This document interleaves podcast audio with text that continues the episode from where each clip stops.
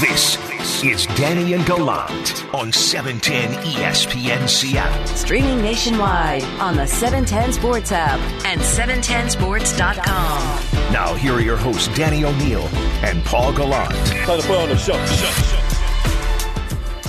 There is one bright side to what happened the first half hour of our show. If you're just joining us, well, you're fortunate. You're fortunate. Yes, there is one bright side. First, we do want to thank the people that have stuck with us. Yes. There was a technical snafu the first half hour. We do have evidence that people listen to the show. There's probably 200 texts that came through at that point that I can introduce as Exhibit A, that we have at least 200 listeners, because they all complained this morning when Mike Greenberg was horning in on our broadcast this morning. You know, if Peter in Office Space lost his mind after three reminders to bring the TPS reports, you can only imagine how we felt as we were trying to have a conversation about the Mariners' victory over the Rockies as we're reading text. Hey, do you know Mike Greenberg's on the air? Hey, Mike Greenberg's on the air. Guys, Mike Greenberg. It's Greenberg. It's not you. See, we got to look on the bright side. Yeah. Each one of those represented somebody who was listening. That's correct. It's Danny and Gallant, and we're going to now introduce someone who is not Mike Greenberg. It's Michael Bumpus. God.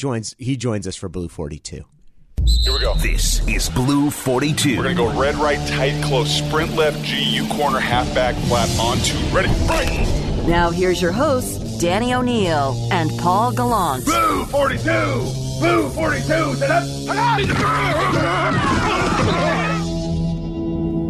Good morning, Bump. How are you now? Good morning, fellas. Doing well. You know what? I was one of those people listening, and I felt like my buddies were in a fight, and I just couldn't help them.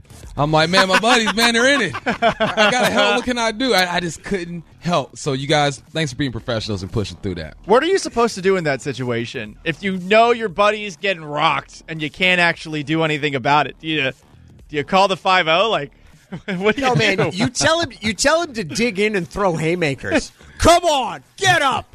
You know what my mom told me? Do we have a show grudge with Mike Greenberg now? Yes. Well, I already had a grudge. We'll blame him. I just don't understand the appeal. But, yeah, now it's at its worst. My mom told me if you're getting whooped, pick up anything, a brick, a stick, anything. There's no fighting fair when you're getting beat up. That's a good one from Mama Bumpus. Question one for you, Michael Bumpus. With Rams running back Cam Akers going down with a torn Achilles, which is really unfortunate for him, who should they be looking to replace him? And does this change expectations for the Rams? Naturally, you think it changes expectations, right? Cam Akers, you're like, man, the kid had 625 yards, 2 touchdowns. In the playoffs, he turned it up a bit, over 200 yards, a couple more touchdowns. But they still have Malcolm Brown, who had 400 yards. They still have Daryl Henderson, who I like. I like his running style at 624 yards and 5 touchdowns. So it changes a little bit. Now, who should they be looking at? There's some old heads out there, Paul. There's some old heads. You got Adrian Peterson, Le'Veon Bell, Frank Gore, LaShawn McCoy, or you bring back the guy who started this run in Todd Gurley, who's only 26 years old, had 678 yards and 9 touchdowns last year with the Falcons. I think you got to be looking at Todd Gurley. You're not going to ask him to be an every down back now. He has some help. You also have Malcolm Brown, who's your straightforward red zone running back type dude. You have Darrell Henderson, who's your shifty guy. You have Todd Gurley, who can do a little bit of both when healthy, and you can limit his carries. If you're not going to go after the OG Frank Gore, because that's my guy, 38 years old, still in the league, I say you have a family reunion and you bring Todd Gurley back and just see what he can do. That would be something. But I feel like we know what Todd Gurley is at this point, right? And I also got to say this. No team gets more benefit of the doubt of late than the Rams do because of Sean McVay. They lost an entire coaching staff. People are assuming the defense is going to be good this coming season. They bring in Matt Stafford, who's never done anything of value. People assume that he's going to have this awesome season. And I saw a bunch of people yesterday saying, oh, well, this isn't going to affect the Rams in any way, shape, or form. And they go back to this end of the 2017-18 season because against two teams that literally quit on the year, the Rams ran for a bunch of yards with Thick J. Anderson. I mean, and then they ran well against the Dallas Cowboys in the playoffs. There's this assumption like the Rams can do no wrong. And it's as if they forgot what happened in the NFC Championship game and in the Super Bowl where they ran for less than 150 yards combined. I don't get it. I don't get it, Bump. I don't know if you have a read on this, but the Rams really have a lot of people that seem to be believing that even though what we've seen over the last couple of years has been relatively disappointing since the Super Bowl, that, yeah, they're fine no matter what they do. It's because they've been winning. I mean, they win. And kind of. McVay has an offense that is extremely attractive to the average viewer. They see all this shifting and moving and crossing the field, and it just looks like a whole bunch of fun. And you combine that with one of the best defenses in the league, you should have a chance. If you have an offense that's decent, one of your sides of the ball has to be elite for you to win, right? Either the offense or the defense. Last year, it was the defense for the Rams. So you have an elite defense. All you need is about an average offense. And then you add Stafford into the mix. It's all about the names. You got Stafford out there. You still got Cooper Kupp. You have two running backs in the backfield who can get it done. You still got Robert Woods. And you bring over Deshaun Jackson. That's what the preseason is about, is building this hype. So you look at his defense, you look at the names on offense, I think that gives people reason to believe. And you throw in the fact that they have owned the Seahawks. If you are going to win this division, you have to beat the Seahawks. You have to beat the Niners. You got to own one of them, and they have owned the Seahawks. So I get why you would be skeptical, like, man, why is everybody on the Rams bandwagon? But the truth of the matter is, they've been a factor the last, 3 or 4 years in the division and the playoffs. Paul doesn't like the Rams, and I don't say that. You're entitled. It's a good grudge to have. But, I mean, McVay, what? They've been to the playoffs 3 of the 4 years he's been there? Like, they're not bad. And I'm not saying they're bad. I just feel like they get this weird benefit of the doubt as if they are better than what they actually are. They have beaten the Seahawks a lot. Is that really the only separation between these two teams over the last couple of seasons? Is that Sean McVay is 6-3 against Pete Carroll? Because otherwise, like, I just don't get why people seem to be going out of their way to make it as if they're fine when things like this happen. It's a perpetually mediocre franchise. Like, mediocre might even be doing it because they didn't have a winning record for like a decade, and they made the playoffs 3 of the 4 years he's been there. Like, he's been a good coach. He has, but they just lost their best running back for the year. They're fine. There are ways to hide that. Now, Cam Akers, I believe, was going to rush for 800, 900 yards this year. He looked good. But there are ways to still be effective in the run game just by committing. I think that's what you have to do. Let me correct myself. Malcolm Brown is gone. The Texans have been lining me up. He's with the Dolphins. That's on me. But there are ways to hide this. There are ways to still be effective in the run. You don't have to be a dominant running team to be effective in the run. All you have to do is pose the threat. Like, look, man, we can average 3 to 4 yards a carry. You're going to have to load this box up when we get in certain formations. But now that puts pressure on the guys on the outside. And when you bring in Matthew Stafford, you would assume that with the weapons that he has, he's going to be a bit more successful than he was in Detroit. Because ever since Calvin Johnson left, it just ain't been the same. And Stafford has been successful in Detroit when it comes to throwing the football. Now he actually has a defense. He's got some weapons. He has a decent tight end. Sprinkling a couple runs here and there. We shall see. You got to stay healthy. You got to win the ball games. But I think the idea that the Rams can be a top team in the division is legit. Question 2. All right, Bump. We've heard scouting reports on Dwayne Eskridge, who's all of the conversations about what kind of player he could be. You got a chance to meet him. What kind of person is he? Man, so I actually spent almost like 2 days with the dude. Like, now it's not like we were like having coffee and holding hands and best friends. You guys were on the bus tour, right? Yeah, we went on a tour with the 12s. Then he came to my event, Whiteout University, on Sunday, and spoke to about 50 wide receivers just to show some love. Oh, that's awesome. And when it comes to like personality, now you got to go on the field and you got to play, right? But when it comes to personality, like, this is a kid who's hungry, he's humble, he made himself available. You know, a lot of rookies can come and they can be super shy or they come in with an ego. You never know what you're going to get with these rookies. But Eskridge, man, from Gaswork Park to East Lake, Sammamish Fields, and in Sammamish, man, he was just personable, and I love the energy that he brought. I love the message he brought to the kids. He's automatically a guy that you want to root for. If you talk to him for 2 minutes, it's a guy that you want to root for. Then you put on the film, and you're like, all right, man, deep ball threat. He's strong. He's thick, man. He's like my size, but he looked like he weighed 225 pounds. I doubt he weighs that much, but the dude is thick and strong. Overall, good dude. Automatically made me want to root for him.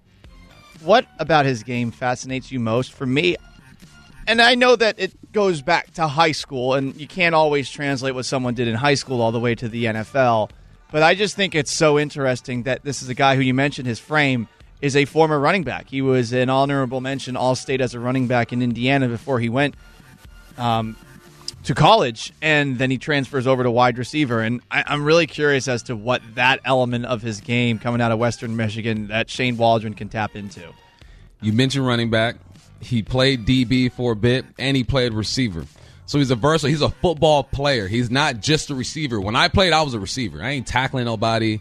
I'm not running the rock in between the tackles. The more you can do for the football team, the better, especially if you're a rookie trying to make this team, especially if you're trying to get acclimated to this receiving corps where you already have some established guys right there, where you're not going to get a whole bunch of targets. You got to bring value to this team and to this roster. How do you do that? You get on special teams. And on special teams, there's only a couple guys who are going to catch the football and run with it. You got to be able to tackle. So because he's big, he's strong, he's physical, and he's played a bunch of different positions, man, he brings a lot to the table. So we're not going to see this guy catch 50 footballs next year, which I don't think is going to happen. We got to see him on special teams and contribute that way. And because he's played all over the football field, he's just a ball player, and he's ready to go. Question number 3. All right, Bob. We've been trying to figure out what the Seahawks might do with a couple of different players as we get closer to training camp. Yesterday, we talked about Marquise Blair, who we know you like. Darrell Taylor. It seems like right now he is the Seahawks' strong side linebacker. Is that definitively where he is going to play, or is there maybe another spot that they will potentially slide him into? From everything I've seen and I heard, I think that's it for the dude. Now, there are established guys on this defense. You got Bobby. You got your safeties. We'll see what Witherspoon does. I would say Puna is established at this point. He's going to get his turn to go. But there has to be a couple of dudes who surprise people, who do things that you're not expecting for them to do. And Darrell Taylor has to be one of them, especially if you're trying to fill a void. KJ's not here. They're going to ask Jordan Brooks to play a bit more. But Darrell Taylor is a guy that you drafted high. You didn't see a lot of him. And he has to produce. There's a little bit of pressure on the dude to produce. If he produces, I think this defense – I'm not going to say they're going to be world beaters. They're going to be great. But they can be better than they were last year. I think that's a spot for the guy. I saw him at the mini camp. He looks lean. He looks strong. And he looks comfortable in the position. He doesn't look lost. Sometimes you see guys on the football field and they're hesitant. They're looking around. They're asking a bunch of questions. They're not sure where to go. I saw this guy, and he looked comfortable in the position. And when you're comfortable, you're confident. You're confident. You can go out and make some plays. So I think that's a spot for him, Paul. I expect him to contribute. At what level, we shall see. But if he can exceed expectations, this defense can take a step in the right direction. Here's one of the worries about that. Strong side linebacker is the least valuable of Seattle's 3 linebacker positions. Like, that's typically been it. It doesn't. It's the guy, he doesn't get as much of the tackles. The weak side linebacker is kind of the guy that gets that. Yeah. He's not the quarterback of the defense. He also doesn't rush the passer that much. That was what they drafted Darrell Taylor to do. Can they change the role a little bit, maybe to give him some more pass rush opportunities from that? Because you want to get some value from him. He was a pass rusher. I'm not necessarily pumped about thinking him just being an end-line linebacker who doesn't do much about rushing the passer. His job is going to be to set the edge, right? To force everything inside to everyone else so that Mike and that weak backer can make all the tackles. You can play games with him, right? You can get him to the quarterback, but then you have to replace him with who? A strong safety or the other backer to kind of mix things up.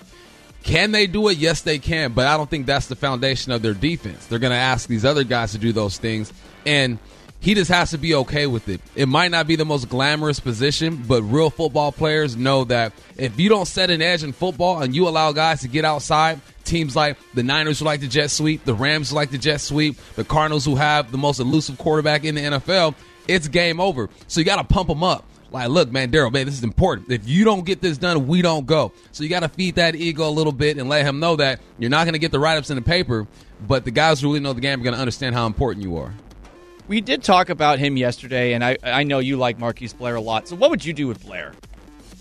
Blair, man, I hope that Blair is learning every position in the secondary, because Someone's going to get dinged up. Knock on wood. Hopefully it's not going to be for long, but this is the NFL. Guys are going to take plays off. They might miss a couple of games. If he can go from nickel to corner to safety, he was already a safety. He's learning the nickel spot. If he can get familiar on the outside too, I think he can see the field a bit more, because there's no denying what this dude was doing. I know it was only 2 games last year, but I think he had a forced fumble already. He was coming down the hill and smacking dudes. I mean, his energy is contagious. He has that Jamal Adams type energy. He's not that type of player. He's not going to get a bunch of sacks, but the tempo and the energy he plays with is contagious, and you need guys like that out there.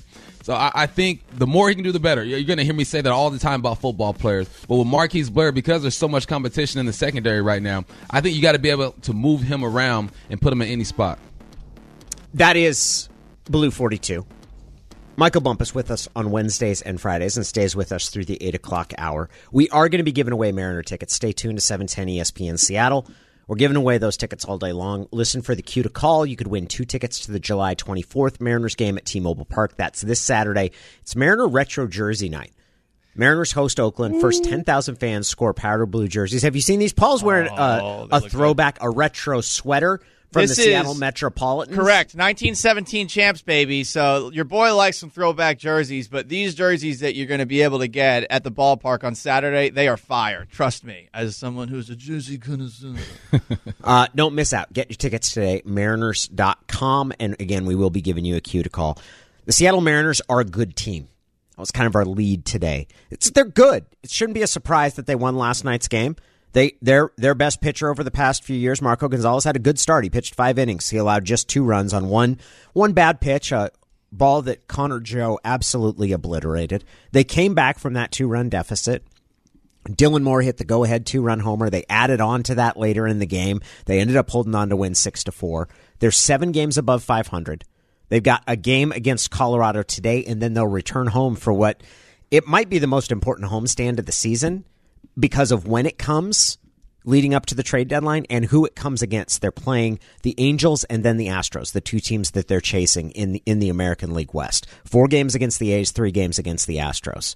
And, Bump, as we welcome you in, I don't want to sound, as Giannis Antetokounmpo would put it, I don't want to be the guy who's tinkling in the Cheerios, because that's how Giannis describes the act of, onesies. But I've not been quite on the good train when it comes to the Mariners. I think they're above average.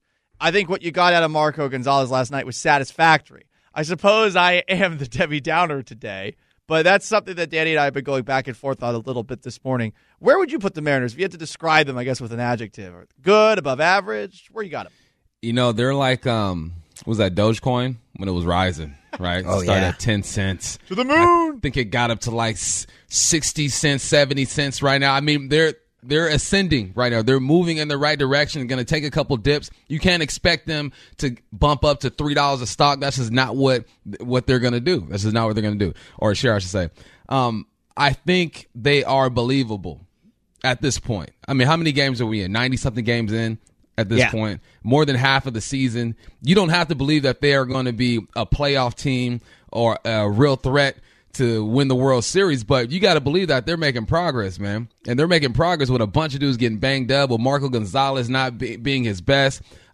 Yusei is kind of leading the charge right now. You got a bunch of guys contributing. They're doing enough to make you believe. Now, you hit a good point. July 30th is a trade deadline, and they play the A's and the Astros. And it's like, now we're really going to find out what's going on, because Astros have been playing good ball. Altuve made a heck of a play the other day, man.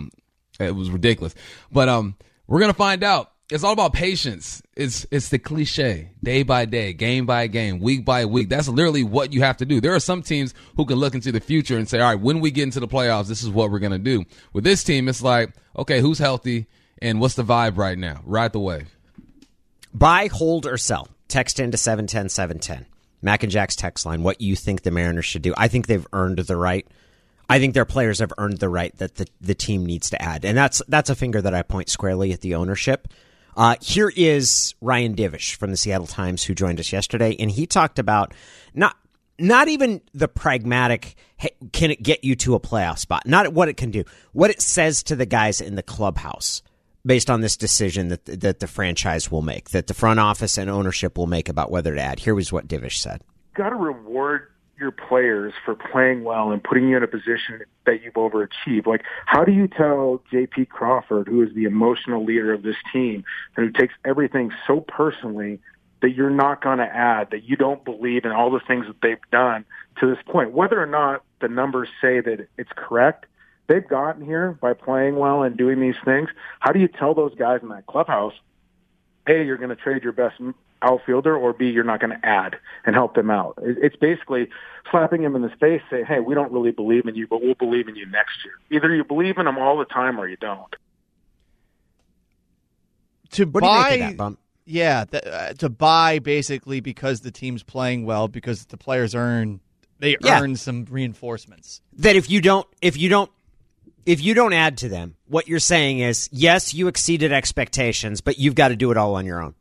It's just making the playoffs. You got is there a sense that you need to give them a cookie or a reward? Honestly, and I don't think because I totally buy that. I completely agree that if you're talking about building a culture, like you've got to, if they go out and exceed what was expected and projected for them, like they've earned the right to be added to. Man, as a coach, you got to play mind games. You got to play mind games. If you don't want to go out there and get an extra piece, you got to tell them, look, these are the guys that we came in with. These are the guys we're going to win with. You guys are progressing. I believe in you. You have to give the Al Pacino speech or whatever you want to do. Like, you have to motivate these guys. There's inches all around us. That's what you have to do.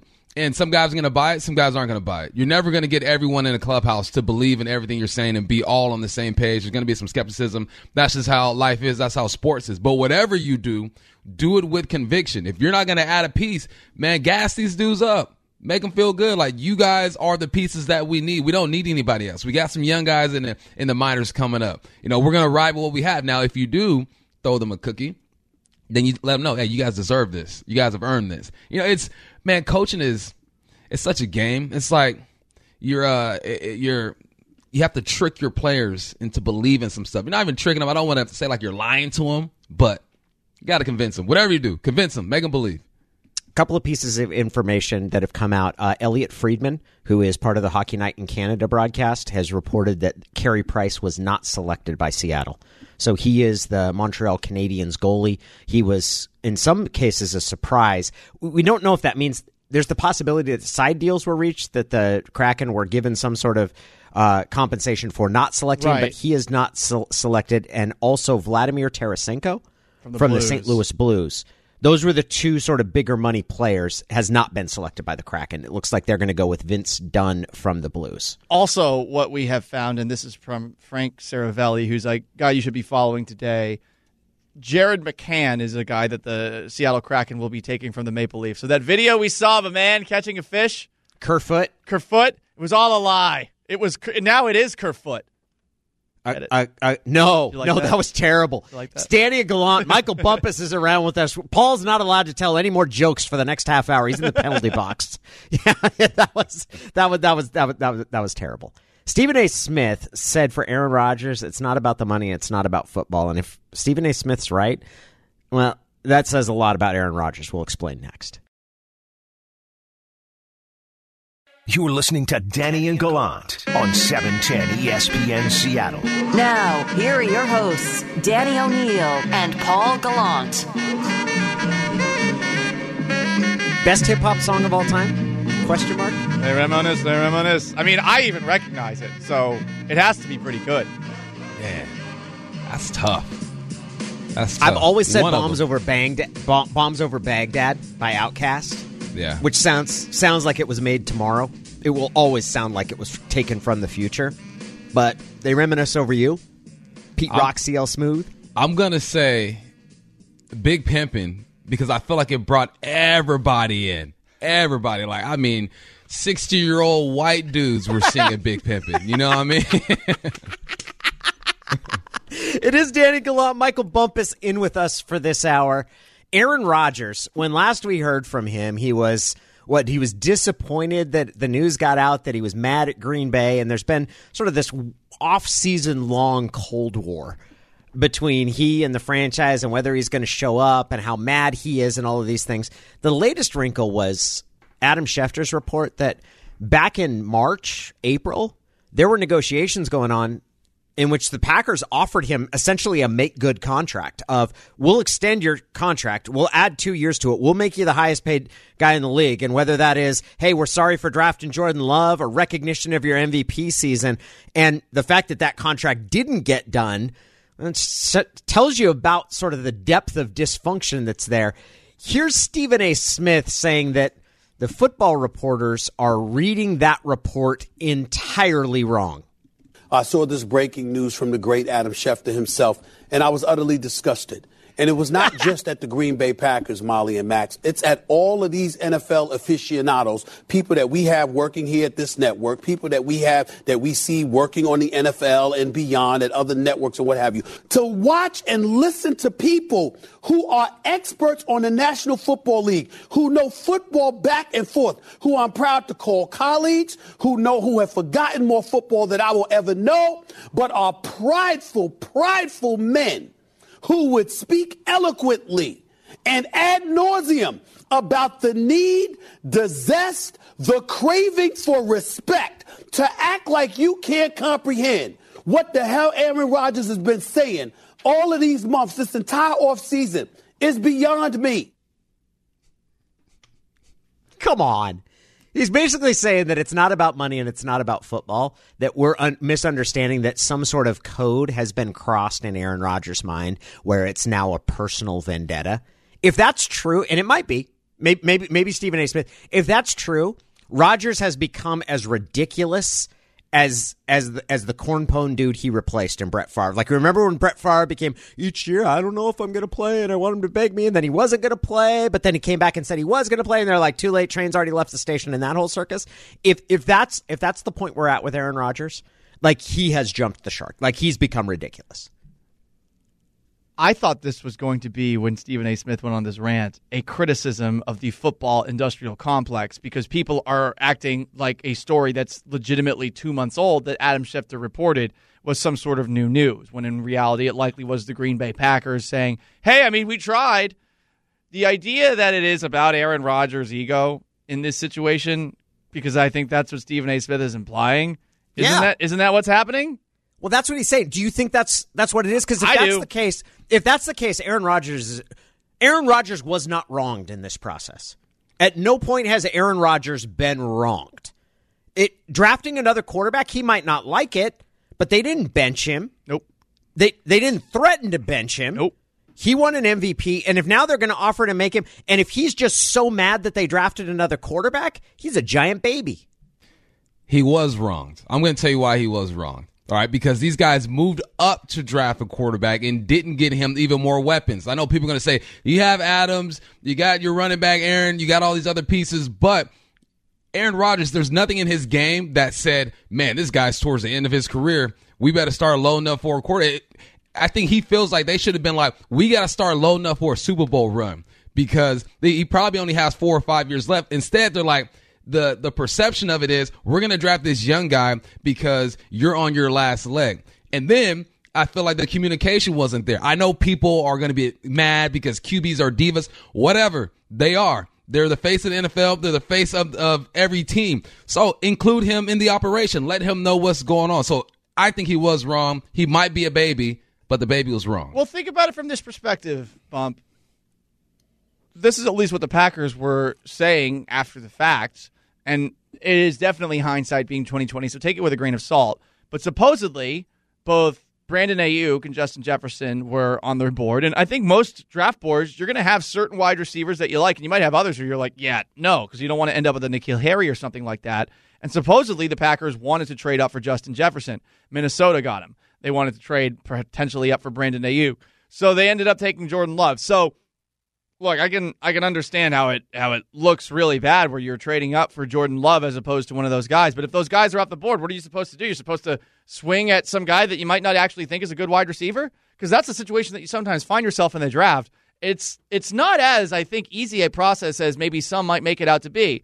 It's not to say that I'm making total excuses for Brian Gutekunst here. I mean, he took Jordan Love, and right now Jordan Love looks like a bad pick, not only because of what feathers he might have ruffled, but also because it doesn't sound like he's very good based off of the early returns that we're getting from him. But I don't think that they went into this draft with the idea that they wanted a quarterback. I feel like they ended up just going there because of the way that the draft unfolded. And while Rodgers can be upset and bitter about that, that's how the draft works every single year. So get over it. I get that logic. It makes complete sense, right? Things happen. The draft rarely, outside what the first like 7 picks maybe, it never really happens the way that teams expect it to happen, and you got to have your backup plan. So if we're going with that logic, man, they didn't have enough backup plans. There are a lot of football players out there. There are a lot of ways that you can appease the centerpiece of your operation.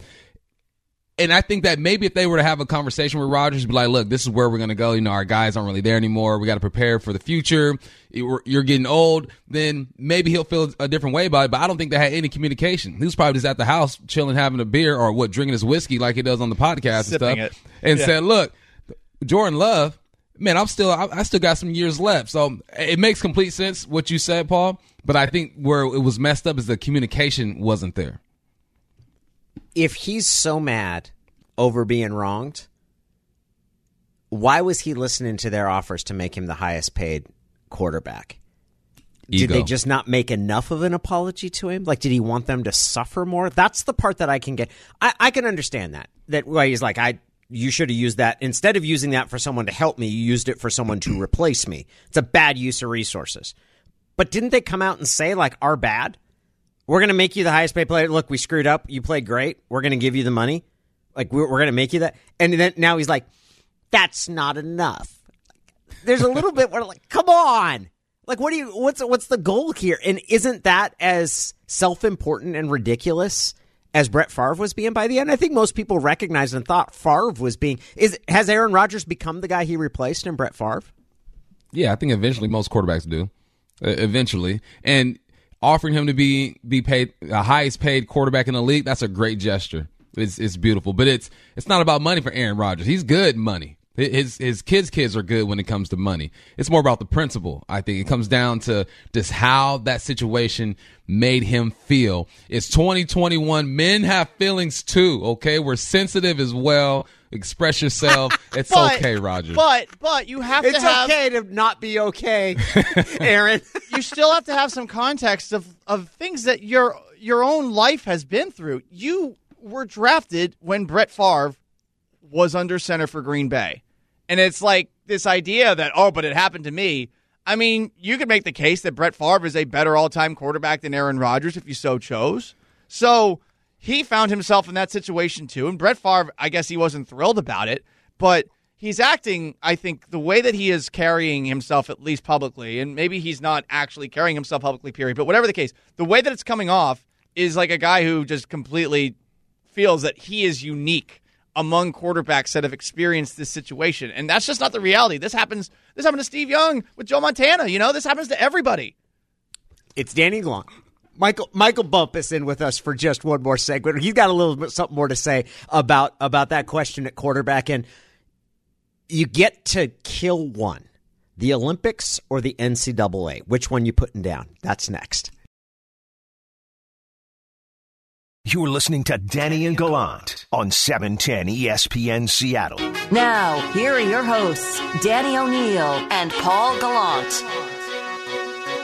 We're sending you to Saturday's Mariners game, 206-421-3776 or 866-979-3776. 1 minute on the radio, which no longer features the voice of Mike Greenberg talking over our voices, or 30 seconds if you're on the stream. Caller number 2, you're going to win 2 tickets to the Mariners Retro Jersey Night, which is, again, coming up on Saturday. We're giving away a pair of Mariners tickets each hour today, so make sure that you stay tuned to 710 ESPN Seattle for your next chance to win.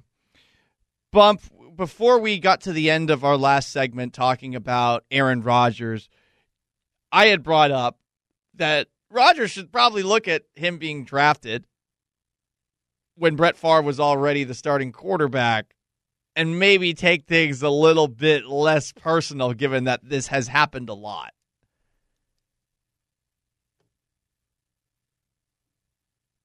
When a kid gets older, right? As a kid, you're like, why is my mom so angry with this and that? It's not that big of a deal. Then as you get older, you're like, oh, I see why she was angry. It's a legit concern. I think that's what happened with Rodgers. When he gets drafted, he's like, man, I'm just happy to be here. Brett, why you tripping? You go ahead and do your thing. I'll follow you. But when you get older, you're like, man, now I know what Brett feels. He's looking over his shoulder like, who's this young cat that they hired to take my job? So I feel for him. He is being a baby. I get it, but I understand where he's coming from. We saw the Milwaukee Bucks win the NBA title last night.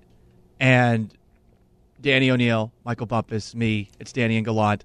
You texted me last night, Bump, quote, boy, do I have some things to say about tonight's game. I think we all do, right? I mean, that was really cool to see Giannis Antetokounmpo finally win a championship and to do it the old-fashioned way where you're seeing a guy stick with one team. No super team. Missed two free throws last night. That was the best part. Got help from the referees, but he still had to make his free throws. Dropped 50 points. Now, they haven't had a championship there in 50 years. He just happens to drop 50 points. And just the dominance. I haven't seen a guy be that dominant in the paint since Shaq, honestly. Like maybe Dwight Howard in his heyday when he was young, he was doing his thing. But that was just a dominant performance. And then Middleton. Like, are we seeing a star in the making of Middleton? I know he's been good for the last, 3 years. He's been stepping his game up. But these guys have been together for 8 years. It's just a good story in Milwaukee. Like, Milwaukee, a city that no one really thinks about. The Brewers have had their time to shine a bit. They haven't won a World Series, or at least I don't think they've won a World Series. It's just nice to see the underdog win. And it's nice to see a superstar stay in a small market and get it done. Now, he has some help. Guys got hurt on other teams, but you can't hold that against him. He still had to go out and play, and he hyperextended his knee where I thought his season was over, and he comes out and he balls out. It's just a good story. I was texting Paul. We were both kind of getting emotional, like, man, this is so dope for Giannis. It's just he seems like a good kid, too. I think that's the best part about it.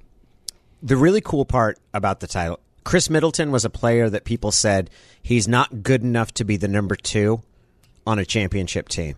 Giannis, despite being an MVP, winning two MVP awards, there is a feeling that he's not a polished enough or consistent enough scorer to be able to do it when it matters most. Can he be the best player on a team that wins a title? Because that's hard.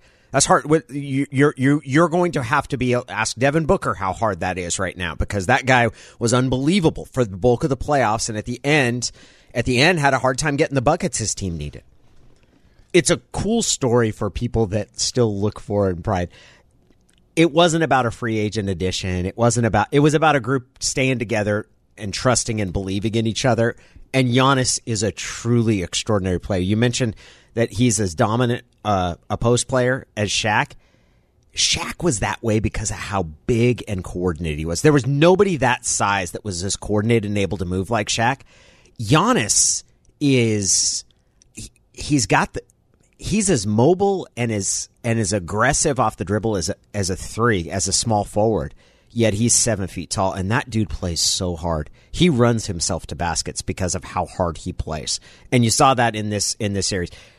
His best play is the block of an alley-oop to DeAndre Ayton, which was anticipation combined with his extraordinary length, and then running down for that alley-oop dunk after the steal by Jrue Holiday after he ripped the ball away from Booker. It was absolutely phenomenal. Giannis is just good enough in the perimeter for you to respect him. He's not going to be a 40% three-point shooter. He's not going to have a killer mid-range. Maybe he might develop that, but he's just good enough to make you respect it, and he's fast enough to get to the hoop. I'm excited to see how his game evolves, right? He's gained 50-something pounds since he's been in the league. You know, this is the first year he's shooting three-pointers. He showed that, look, clutch time, I can be good at the free throw line. So you see this performance, you're like, how old is this guy, 26 years old? Like, he's got at least 6 years of his prime left in him, and it's fun to see a big man dominate a game because it's all small ball now. Everyone's shooting threes. Everyone wants to cross over and dribble 300 times before you shoot. It's nice to see old-school basketball being played. He is unique. He is, I think, just so different from the rest of players these days, Bump, as you laid out. And that's what I like the most about him. And I remember when I was in Houston, this idea that, like, oh, well, Giannis is nowhere near Harden's level, all this stuff. And I don't know. There's something about this that is so special and sweet to me, too, that on that side of things, too. This is confirmation of who's the better guy. All right, guys, I got a question for you. And this has to do with a couple of ridiculous stories that we saw coming out of both of these leagues over the last couple of days.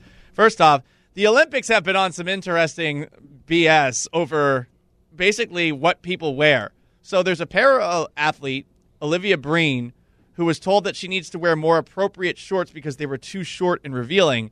But the Norwegian volleyball team, meanwhile, who wants to play in shorts instead of bikini bottoms they found too revealing, were threatened with a fine if they did not wear anything that covered, if they wore anything that covered more than 10 centimeters of their butts. So they were fined $1,500 when they went in protest against it. Poland also sent home 6 swimmers because they selected too many accidentally. So that's the Olympics side of things. Meanwhile, we found out the NCAA spent $68 million on legal counsel from 2019 to 2020 only to get shut out by the Supreme Court 9-0, and that Mark Everett made nearly $3 billion. So a tough question for you. You got to take one out. Who you taking out, the Olympics or the NCAA? Not to mention the Olympics ban certain caps for swimmers because they say it's too big.